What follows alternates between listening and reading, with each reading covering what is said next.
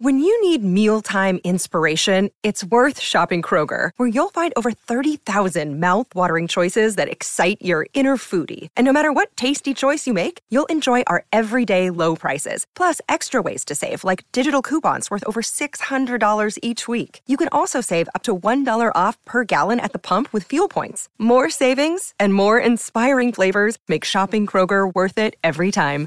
Kroger, fresh for everyone. Fuel restrictions apply.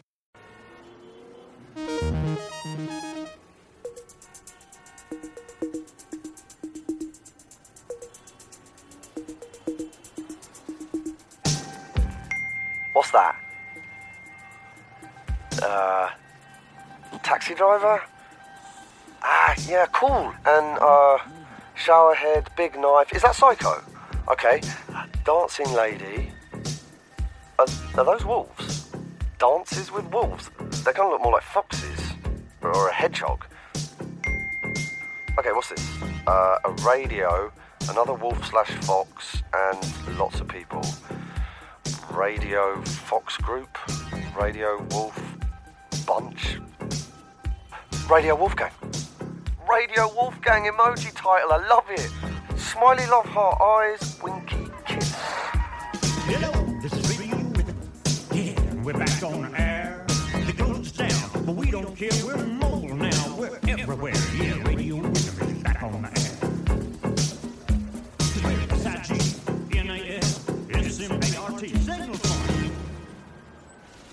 Run sequence.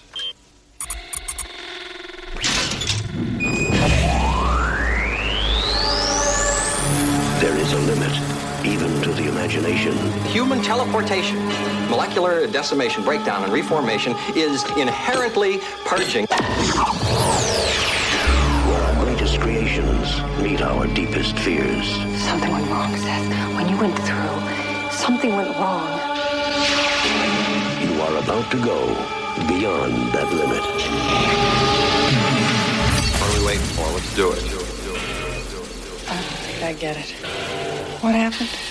You get it all right. You just can't handle it. Your stocking has just been teleported from one pod to another, uh, disintegrated there and reintegrated there. Sort of. It'll change the world as we know it, right? So in principle, quantum teleportation could also, one day in future, allow us to teleport you or me or some other person from here to there. You're changing, Seth. Everything about you is changing. From there, then some of those females, offspring, um, had the gene, and they were able to demonstrate that uh, using hormonal stimulation, that the gene was actually produced in the milk. Um, they then bred those goats and uh, and started a, a herd of goats that produced spider silk protein. Those weird hairs that were growing out of your back, I took them to a lab. I had them analyzed. The guy at the lab had trouble identifying them. He finally came to the conclusion that they were very likely insect hairs. And of course, we as humans have been transgenic for as long as we've been around because, in fact, viruses get into our bodies, particularly when we were in the olden days um, when hygiene wasn't so wasn't so profound. Have you ever heard of insect politics? Neither have I. Our research and other people's research seems to suggest that, that humans like to see themselves as, I suppose, unique from the rest of the animal kingdom. In fact, very few of us identify as animals at all. So when you have a human animal hybrid, I guess it directly questions and challenges that notion of distinctiveness. Insects don't have politics. They're very brutal. No compassion. No compromise.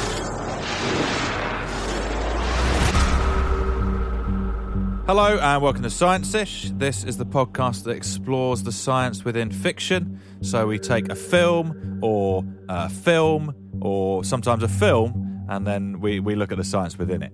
And we ask three big questions. Uh, so those big questions are things like Dr. Michael Brooks, what's an example? Uh, can we clone a human being? Put him on the spot there and he's, you did, he's not yeah, really yeah. I really wasn't expecting that. Do you want to have another go? Can we travel through time? Much better. Much bigger question. Yeah. So, in this episode, we're going to be looking at The Fly, which is an absolute classic. And I think we're specifically looking at the Jeff Goldblum, David Cronenberg. Look nowhere else. Because the one from like the late 50s, which I have also seen a long time ago, is, Oh. I mean, it's, uh, thank you. That makes you a proper uh, film buff, doesn't it, yeah. really? It, well, I think my parents forced me to watch it once.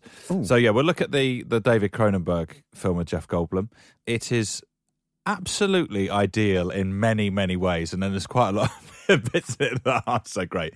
The basic premise is that Jeff Goldblum is a scientist called Seth Brundle. And he has, he thinks, cracked teleportation. So in his old warehouse laboratory, he's got these two teleportation pods, and he is able to teleport non organic, non living matter, which is pretty good. Yeah. And he shows it to Geena Davis, who's a science journalist. She's like, Love it. Yeah. Can I write about this? He's like, No, I want to hold off until I've really cracked it and got the got the living matter going through. And then they are banging at one point, or maybe it's immediately post bang.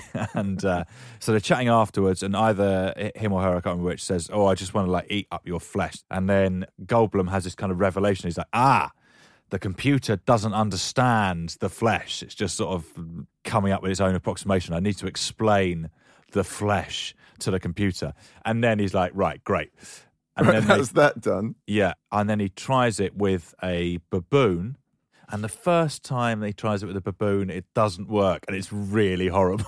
and it's Well, there's of- quite a lot that's really horrible. In yeah, this there's this like there? bloody sort of mess. It's all inside out, isn't that- it? Yeah, and then he, he taps a bit more stuff in, and then does it with the baboon's brother, and and it works, and the baboon is ideal. So it all going very nicely so far. And then uh, there's a kind of subplot, which is that Geena Davis's boss, they used to be going out, and she has to go off and tell him that she doesn't want to see him anymore.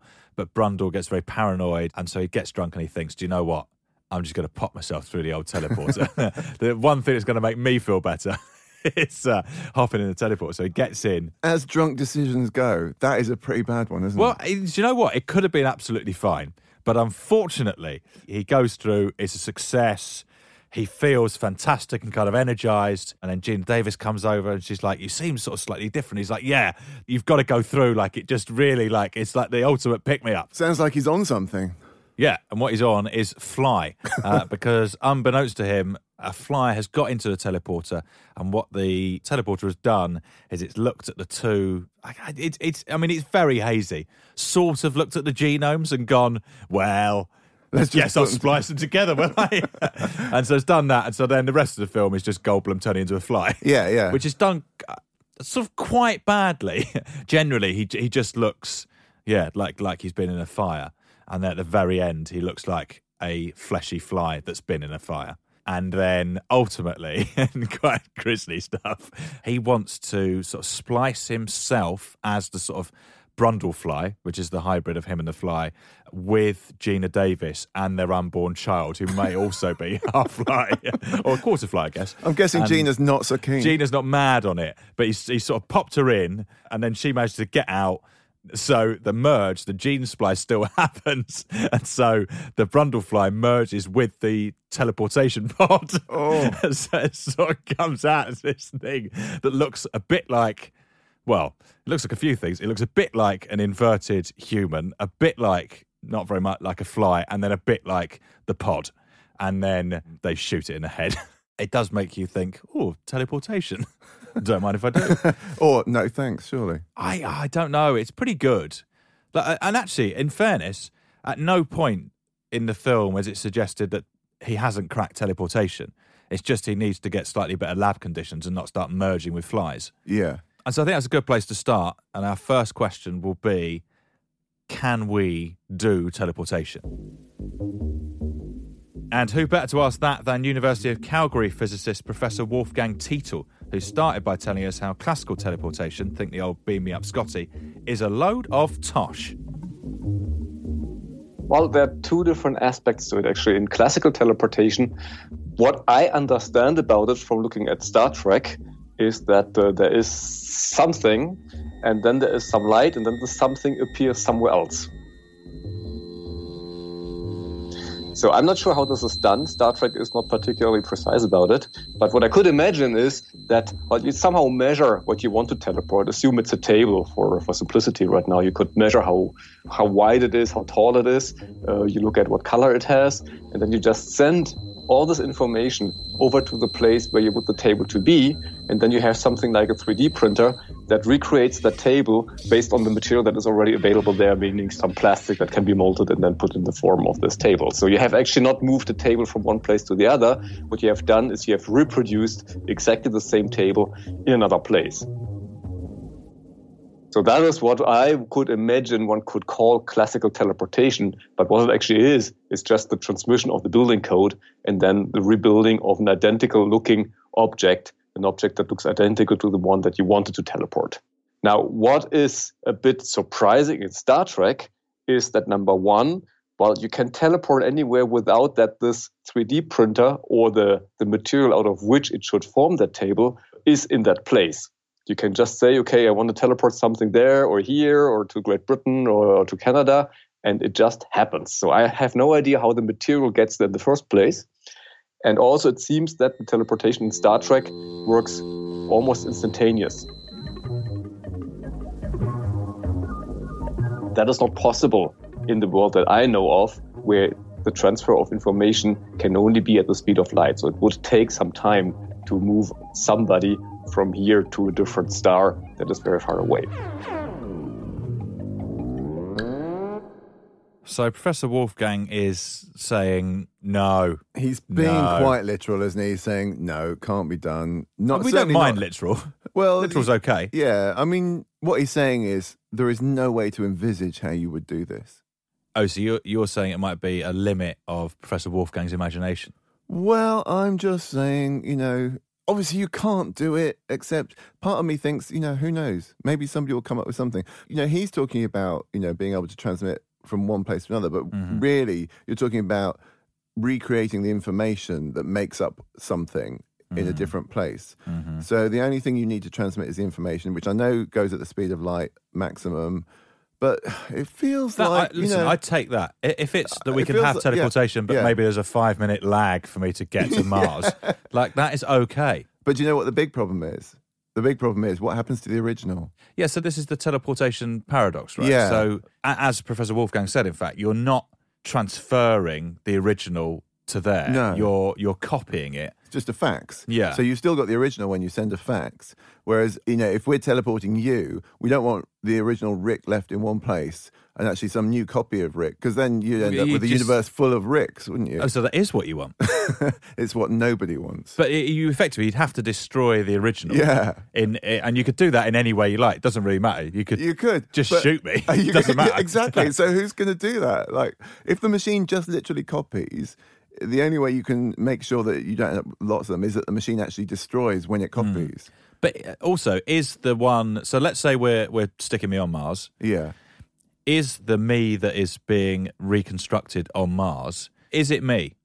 Yes, because you'd have exactly the same brain. All the physical states are exactly the same. It's an exact replica of you. So, therefore, all memories encoded in exactly the same way. So, as far as you know, it would be you. But that's quite interesting, isn't it? Because that sort of delves into our understanding of what it means to be an individual, a, a person, a human being. But at the point after reconstruction, then those two me's are kind of diverging, aren't we? Yeah, yeah. So we're becoming something unique, sort of. Yeah, I, I can see that you're really liking this idea, aren't hmm. you? Well, I'm I'm sort of I'm seeing a clone army, and I don't mind it. Yeah, all of us I'm- just lining up on Mars. Uh, yeah. Well, I mean, it's a massive use of resources, isn't it? I mean, the amount of energy you'd need to create a human being from scratch, from you know, just a bunch of atoms. What are you going to do? Take a load of carbon atoms and put them all together, and Yes, that's exactly what I'm going to do. yeah, And e- essentially, this isn't going to happen, is it? it's not exactly going to happen like that. But don't worry, quantum is on it.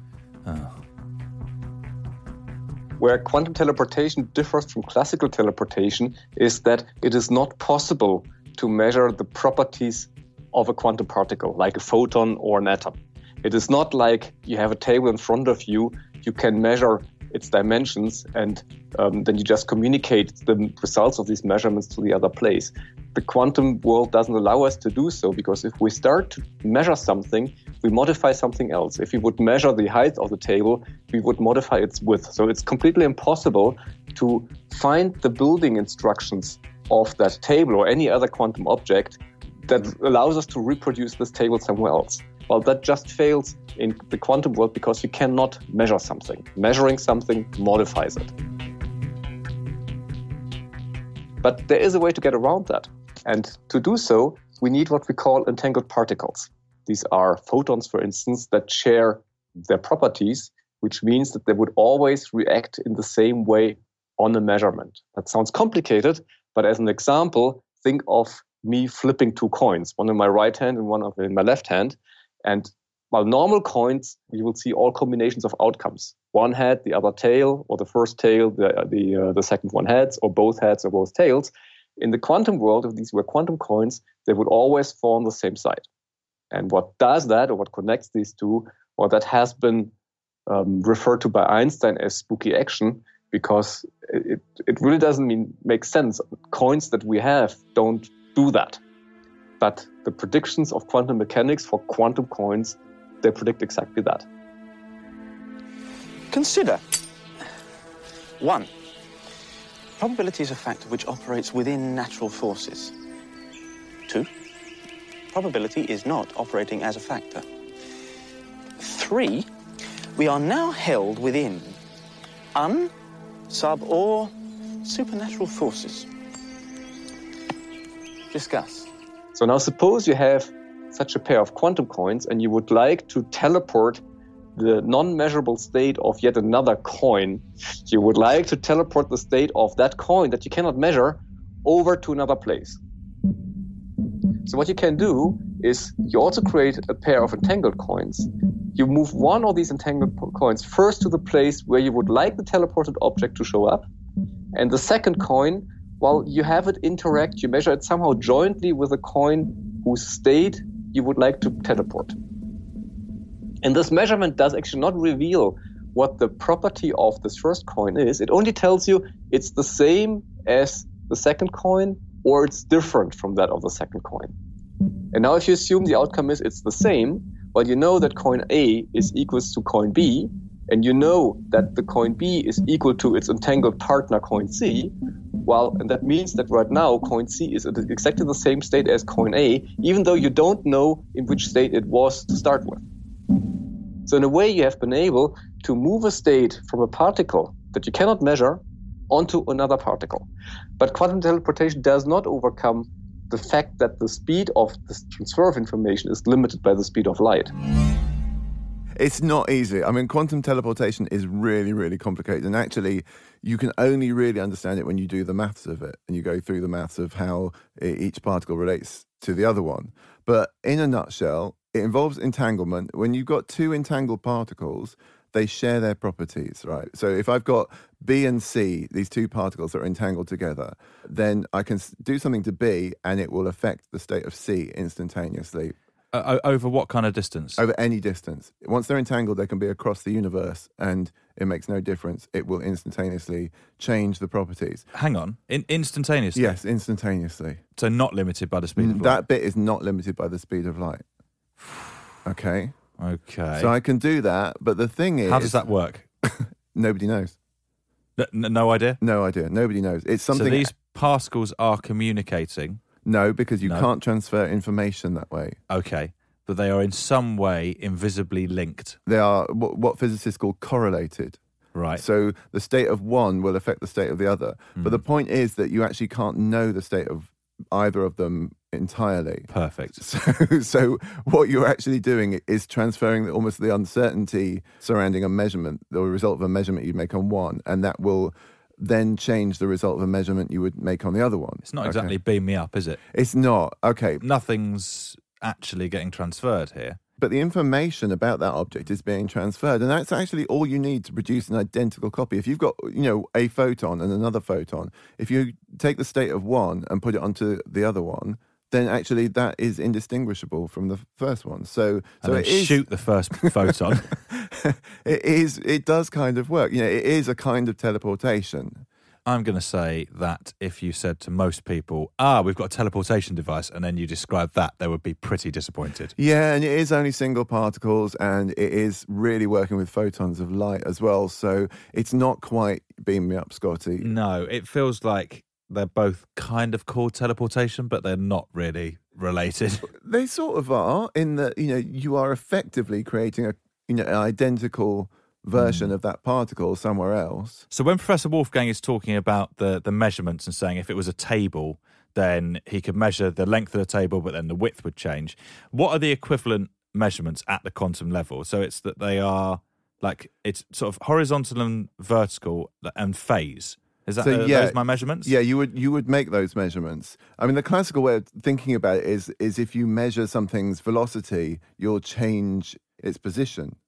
Okay. So you know, there's no measurement that you can do of the velocity or momentum of something that doesn't a- actually sort of mean that you don't affect its position or, you, or affect your knowledge of its position. So quantum teleportation gets around this by actually performing measurements, but you, you don't actually find out the answer. You know, it's sort of you, you're never given all the information.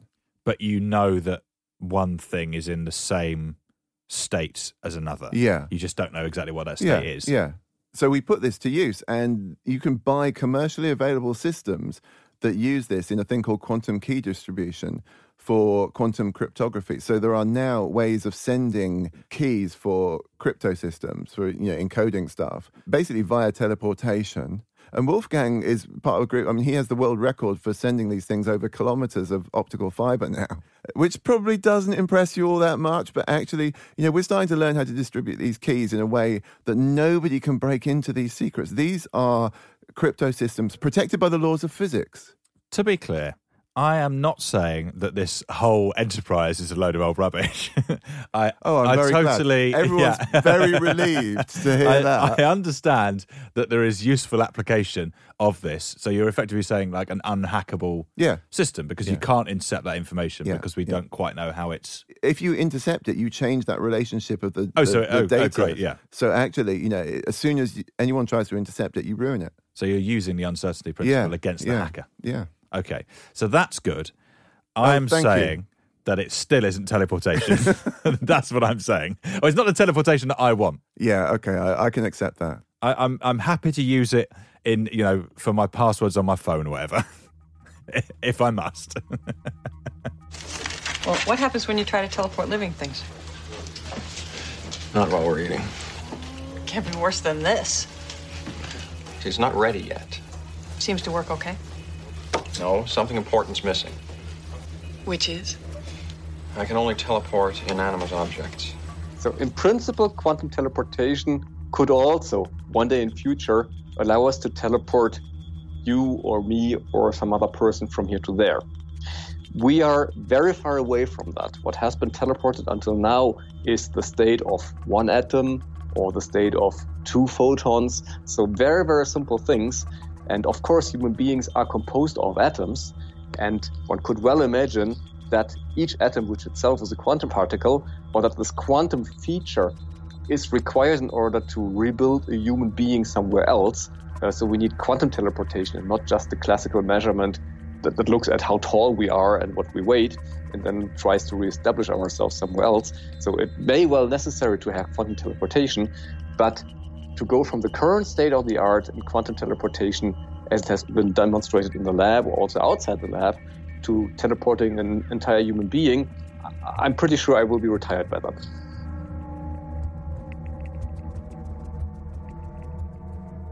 now, Professor Wolfgang there is saying that okay, we're a long way off, but maybe we could quantum teleport a human, isn't he?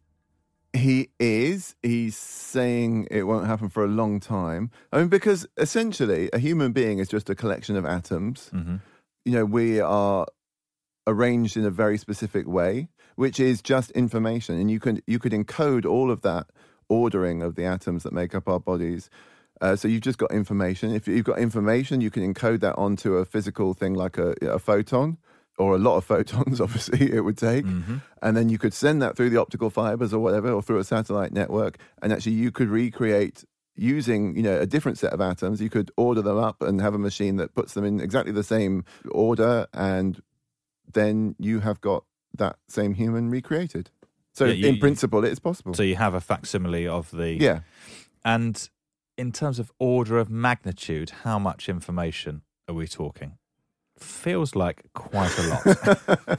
I think quite a lot is uh, is an underestimate. I mean, it's just mind-boggling. I mean, it's impossible to imagine how much information that is. Please. I was not pure. The teleporter insists on your purity. I was not pure. I don't know what you mean. A fly got into the transmitter pod with me that first time when I was alone. Uh, the computer got confused. There weren't supposed to be two separate genetic patterns, and it decided to uh, splice us together. It mated us, me and the fly. We hadn't even been properly introduced. My teleporter turned into a gene splicer. A very good one. Now I'm not Seth Brundle anymore. I'm the offspring of um, Brundle and Housefly. So quantum physicists are very keen on getting it exactly right. What's explored in the in the film is what happens when it goes wrong, and it, it's pretty good actually. so you have this kind of, I guess, like a partial incorrect exchange of information that ends up with the hybrid of Seth Brundle and a fly. And that's what we're going to look at for the rest of the show hybrids. And so, our second question then is could we ever create a human fly hybrid? But before we get there, we need a, a little lesson in transgenics. Uh, this is something that University of Cambridge geneticist Professor Anne Ferguson Smith knows all about.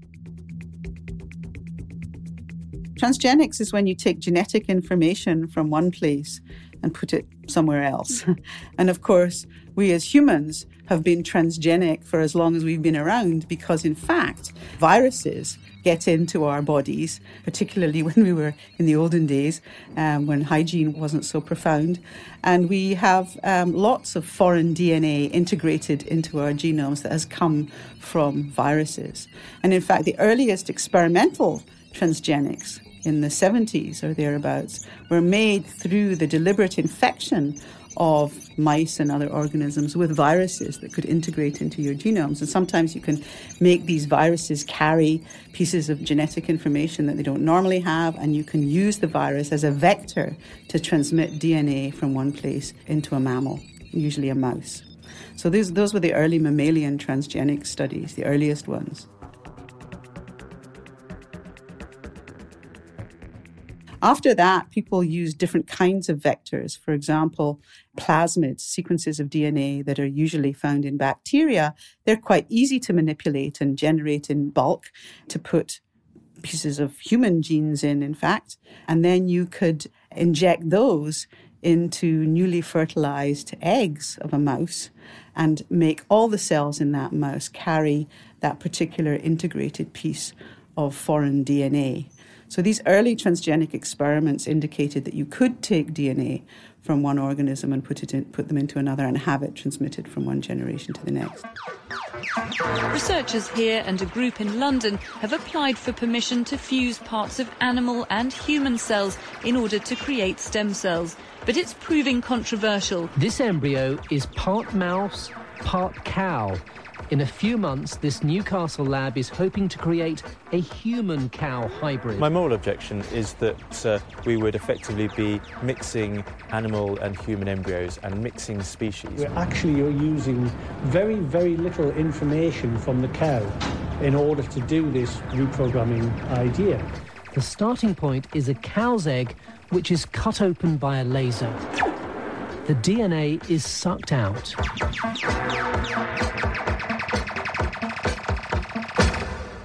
So while these very early transgenic studies randomly integrated pieces of DNA from the outside into the mouse genome, the method of homologous recombination that was uh, recognized um, a few years ago with the Nobel Prize to Mario Capecchi and Oliver Smithies actually allowed you to target particular regions of the genome, which meant that you could go in and put particular mutations in particular genes and model human diseases in a mouse.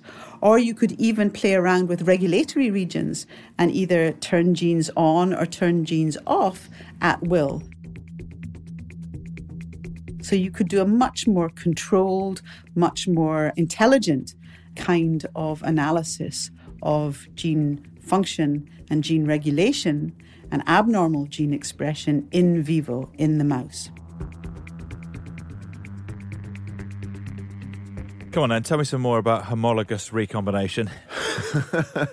Gagging for it. I am actually. Um, I mean, it's it's a very simple idea. Basically, is you take you know the genetic code from one creature and put it into another. You know, splice it into the DNA. Uh, the classic example is um, jellyfish proteins. So you can put them into something, and when a gene turns on or something activates biologically, you then get a fluorescence. So you get something that actually flashes when you're getting it to do the job that you want it to do. So you can monitor, you know, whether whether it's actually working or not. I saw this somewhere with monkeys, some sort of little monkeys, and they'd put some genes relating to Huntington's disease, I think, into the monkeys.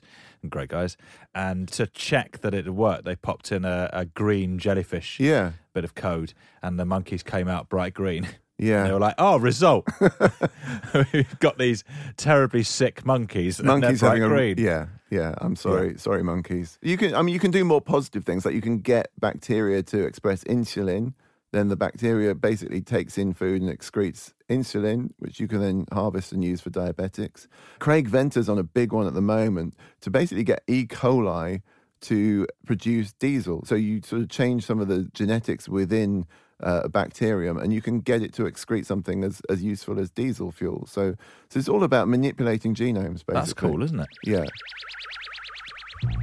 Someone who's been absolutely loving transgenic technologies since day one is this legend. So my name is Randy Lewis.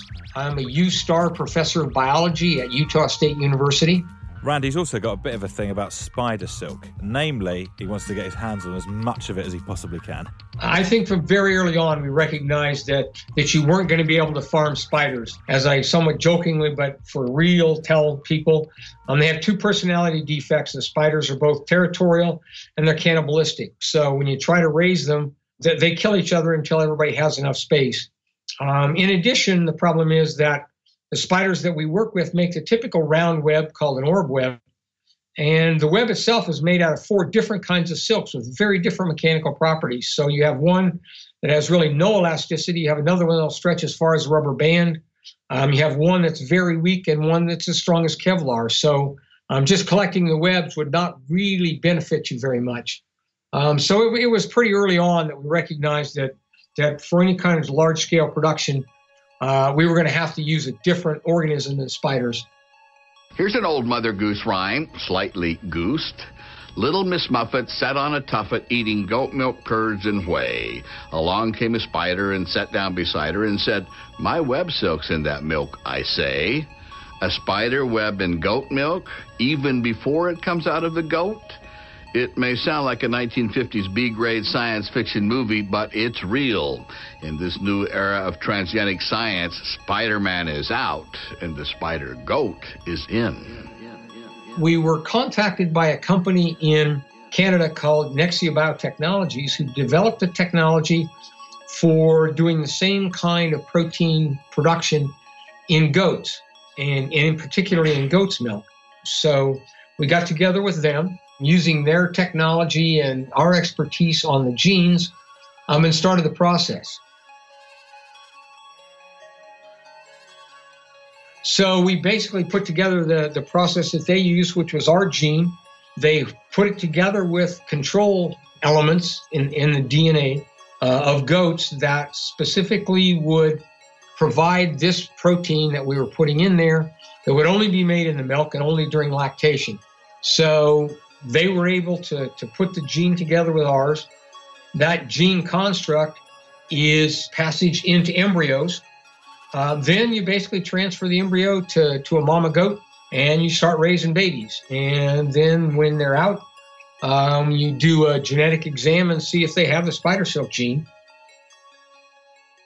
They got very lucky. The very first goat they got was a male. Um, so obviously, he was able to mate with um, a large number of females. And from there, then some of those females, offspring, um, had the gene, and they were able to demonstrate using hormonal stimulation that the gene was actually produced in the milk.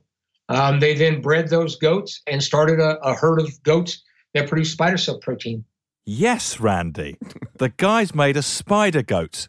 That's what I'm talking about. Enough said, isn't it? Really, I mean, he's he's got a goat that's also a spider. Ah, I mean, it's a shame, obviously, that the goat doesn't have eight legs. That's if I have one criticism, it would be oh that. Oh my god, I can't believe. Not only are the quantum guys not good enough for you. no, no. No. I'm saying, listen, I- I- Randy, I'm very- Randy, has your goat only got four legs? That's very disappointing. I'm saying I still love it. Okay. But I mean, okay, are you telling me you wouldn't like it if the spider goat didn't have eight legs? eight legs, yes, you would. of course you'd want that. So he's just nicking the, the silk protein out of the milk. Yeah. So you just, uh, it's basically a chemical process. Whip it uh, out and whip there it you go. out. Yeah, yeah. What a total, total baller. Yeah. That's one of the best things I've heard. Genuinely, I love it. What about other sort of chimera stuff? I'm not sure I can quite match up to the spider goats, but but we're we're doing things like you know growing a rat pancreas inside a mouse. Mm, keep talking. the, the whole idea is to be able to grow organs inside you know other animals. So so the idea really is human organs. Let's be Yeah. honest, we're selfish about this. You know we've got people waiting for transplants. You know I was going to say, are there really like a waiting list of rats who need a new pancreas? no, no. The rats, are, the rats are quite okay for pancreases, uh, and the mice are not that keen on giving the, the rats a pancreas either. no, I imagine the, the mouse is thinking, well, the problem with this is it's too big for me. it doesn't fit. So, you, so you knock out the gene that would produce the pancreas in the mouse. Yeah. So the mice grow without a pancreas, but because they've got the rat pancreas genes in there working, or the stem cells rather, they're induced to They actually kick grow. in. They kick in. They grow a rat pancreas, uh, which you could take out and transplant into a rat, and they they function like a rat pancreas, not a mouse pancreas. And so the idea, of course, is to do this for human organs. So you grow a human liver, not inside a mouse. Obviously, again, not a good fit. But uh, you take a pig and you knock out. Great fit. Yeah, a pig is actually a surprisingly good Yeah, fit, yeah. which is why we use heart valves from pigs in surgery. So you knock out the genes that would create the pig liver, you put in the human stem cells, which are induced to grow into a human liver inside the pig.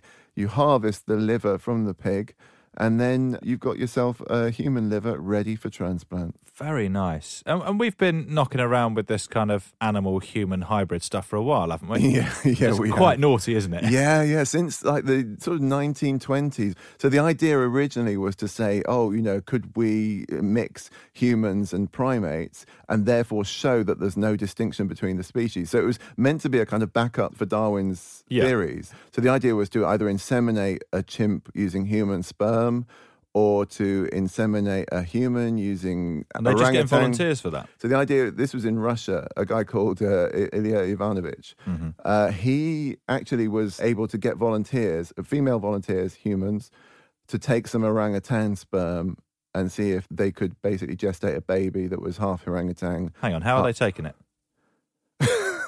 What from the orangutan? Yeah. Well, they they Details, details.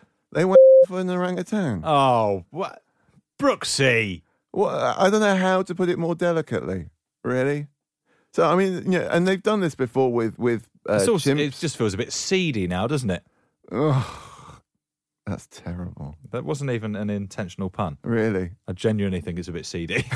the idea of all these poor, poor Russian women off Well, orangutans. well, actually, the orangutan died before they were able to do this experiment. So, and it was Oh. the last one they had in, in Soviet Russia at the time. Uh, but they, uh, the guy, same guy had tried it in uh, West Africa before with chimps. Oh, he's right Uh, on it, isn't he? Yeah, he he'd attempted basically to inseminate chimps with human sperm. No success. So thus far, we've had no success with a kind of monkey-human hybrid, but with stuff moving apace, would it ever be possible? Professor Anne again. When it comes to transgenic in humans, of course, there are major social and ethical issues that we in the UK take very, very seriously. And we're very fortunate to be in the UK that takes this kind of thing very seriously. Uh, we do have the technology to manipulate the human genome. And indeed, very recently, the first license to modify the human pre implantation embryo was just granted. There was a lot of debate about it, a lot of fact finding, and it was very, very carefully considered by the HFEA. But theoretically speaking, yes, you can do CRISPR Cas9 uh, technology on human cells and human embryos. You're changing, Seth. Everything about you is changing. You look bad.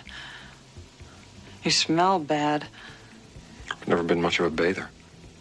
We take the situation of The Fly, the movie where an adult male has genetic information that is transported into a lowly housefly, then the situation is probably not possible. Not least because the human concerned is an adult. And most of the plasticity that's associated with making body parts and turning you into the shape and individual that you are happens when you're uh, developing embryo. And in fact, the adult body is full of cells that are not really capable, in vivo at least, to change into something new or to something that they're not. So the only problem with the fly then is that Brundle is an adult. If it was a Brundle baby yeah. or a Brundle embryo, then plausible. Is this what happens in the sequel? There is a sequel, isn't it? I've never Yeah. seen it. There should be a baby, and it should go into a transport. Well, hang on. Yeah, I mean, there's an obvious way for it because Gina Davis is pregnant with an embryo that I guess would be about yeah a quarter fly. So, so the next level experiment would be to put fly genes into a human embryo and see what happens. Yeah. Effectively, that's what we're talking about, really, isn't it? Yes. So although we're not at the moment saying you can do anything like that, sort of putting animal code into a human genome, we are saying that we can do a bit of tinkering with the human genome using CRISPR, aren't we? Yeah, we can, and and we should as well. I think we definitely should. We've got this thing called CRISPR-Cas9, which is a way of editing the human genome. It means we can edit out, you know, the things that create heritable diseases. So, you know, why pass those on down the generations if we don't need to? And we've got permission now from the Human Fertilization Embryology Authority to start sort of tinkering with embryos. So not just, you know, the kind of sperm or egg, but actually things that live for seven days or so, so we can see how the, the edits start to play out as the blastocyst develops. So I guess what we're not going to do is let it develop to a sort of you know like a twenty week embryo. No, That's not no, happening. That's that's not allowed at all. We're all. just looking at the very early stages of development. Yeah.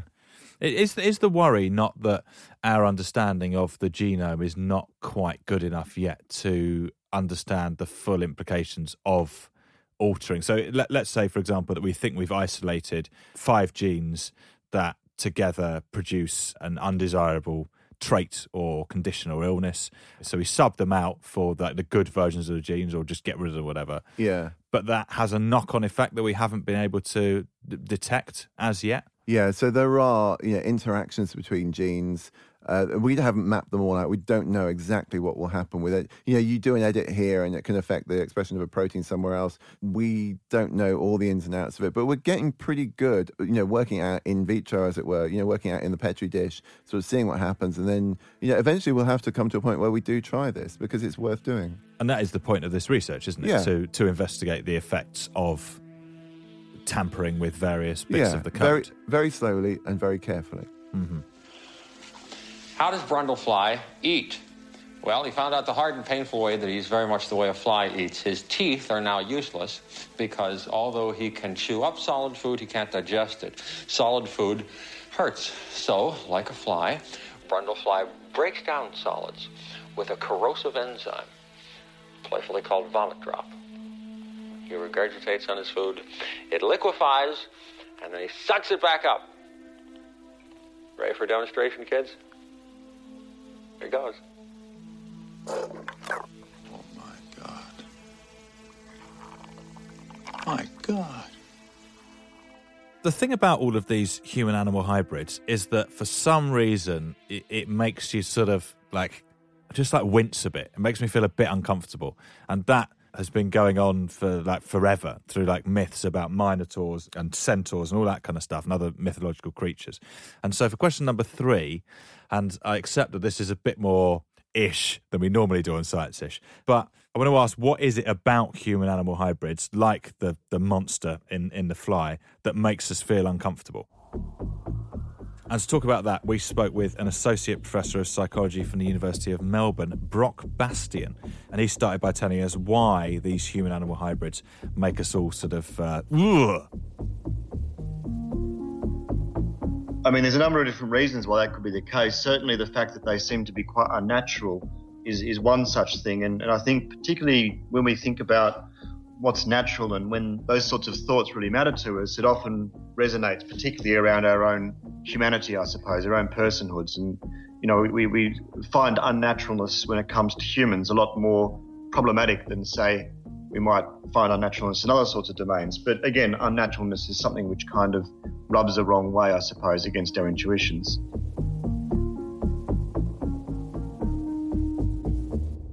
I think the other the other factor as well is that where these things have been merged with humans, it, it also suggests that, I guess, it breaks down that boundary between humans and animals. And we tend to like to maintain that boundary because it, well, it, it's what makes us distinguishable from animals. And in some ways, at least our research and other people's research seems to suggest that that humans like to see themselves as, I suppose, unique from the rest of the animal kingdom. In fact, very few of us identify as animals at all. So when you have a human animal hybrid, it um, I guess it directly questions and challenges that that uh, that notion of distinctiveness.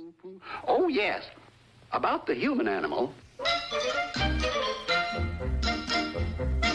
You are a human animal. Our perceptions of animals are very malleable, and what tends to drive those perceptions around or shape them is often our own motivations, our own needs, for example. So you know, we tend to see our pets as somewhat distinctive compared to other animals. We give them more personality. We see them as more human in many ways. Um, and again, that probably, you know, allows us to satisfy a need for connection, um, which we would maybe otherwise satisfy through other people. Although we do differentiate the animals that we see as pets from um, the animals we use in other ways, and in particular, you know, one of the, th- the, ways that we've looked at how we relate to animals is, is how we eat them, uh, meat eating. So we tend to like to keep these things very different. So just as we might elevate the human-like qualities of our pets because that allows us to feel socially connected with them, we also reduce or minimize the extent to which we might see those same qualities in animals that we might eat, for example is you, you, you.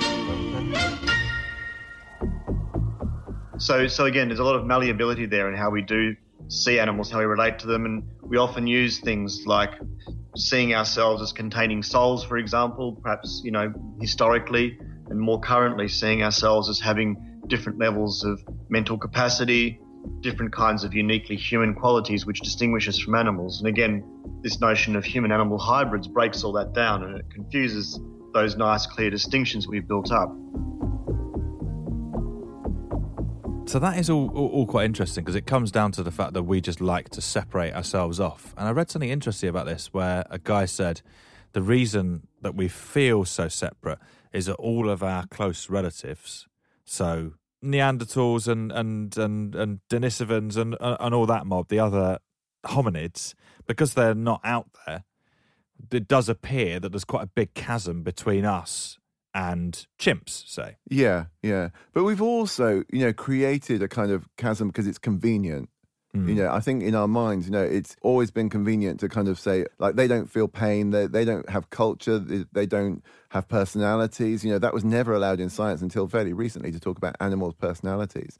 And you've got things like, you know, there was a recent news story that said that lobsters and crabs feel pain when you boil them alive. And that's not welcome news, is it? Because actually, no. we quite like to eat those things. We know that's how they're cooked. And we kind of like to think that it doesn't matter and that we don't need to treat them with any kind of compassion that we would say reserved for humans. And, and we're only just starting to really have that kind of compassion for chimps as well. And so a lot of it comes down to the fact that we eat them. Yeah, I think so. We, we don't want to feel bad about it. Yeah. Hmm. I think we're heading towards a vegetarian future. The more we discover about animal consciousness and their experience of life and the personalities and things like that, the less you want to eat them. In fact, I once asked a consciousness researcher if she had any problems eating animals. And she said, Well, I never eat anything that I've studied, and I will never study cows. Great answer. Because, uh, I mean, you know, the more you explore this, every one of them, as they start to understand, like octopus now, that's a I- really dodgy thing to eat an octopus. I used to really like an octopus salad, and now I'm I've, I'm off them. Yeah, I, I, eat an octopus. I do avoid them on the menu now. Insects, it might be the way to go. Yeah, although you know insects have personalities as well. Uh, you know, you can have a cockroach that's quite timid and a cockroach that's quite aggressive. And there are some researchers who are saying you shouldn't put them together. You shouldn't lump all cockroaches together because some of them really get stressed by being in a cage with others. How about this then? We just farm the aggressive ones and eat them. Yeah, except you Serves them right. you can't just make aggressive ones. Just you can't just make aggressive people. People have personalities that differ, and so do spiders and cockroaches and, and everything else. Oh. And the more you learn about this, the less you want to eat anything that, that basically is alive. No other animal has a problem with eating other animals No, at all. including the chimps. Hmm. You know, you watch them spear a bush baby. Yeah. You don't get any sense of regret. No. We're almost creating a problem ourselves, aren't we? Yeah.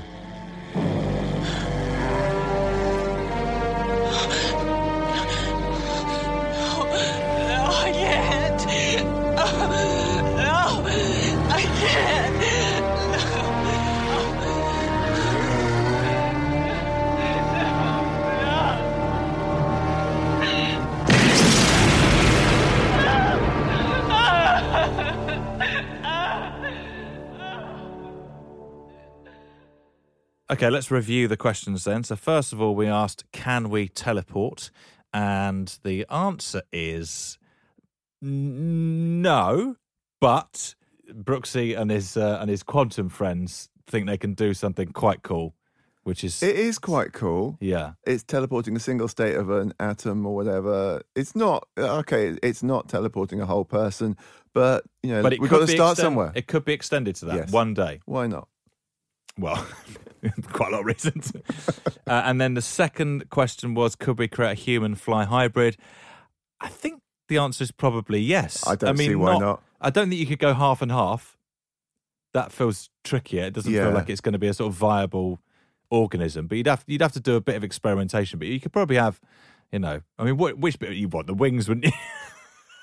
you would want the wings and the reactions. Yeah, that's what you want. You want the the processing speed Yeah. of the fly's brain. Yes. I'm in for that. Yeah. If anybody wants to try it. I don't think they can try it on you though. They have to try it on. You need to have a An child embryo. that you Okay. experiment on. All right, I will create an embryo and hand it over. And our third question was, why do human animal hybrids make us feel a bit uncomfortable? And it's because we we just see ourselves as being distinct from the rest of the animal kingdom, isn't it? Yeah, nobody is worrying about a liger, are they? Nobody looks at it and says, "Oh, that's not right." But actually, I do actually, but Do I think? I, yeah, I'm just like I don't know why you've done that. It just doesn't feel that still doesn't feel right to me. I- Doesn't I, don't, really bother me. I hate dog breeding as well. I think dog breeding is disgusting. I think it should be illegal.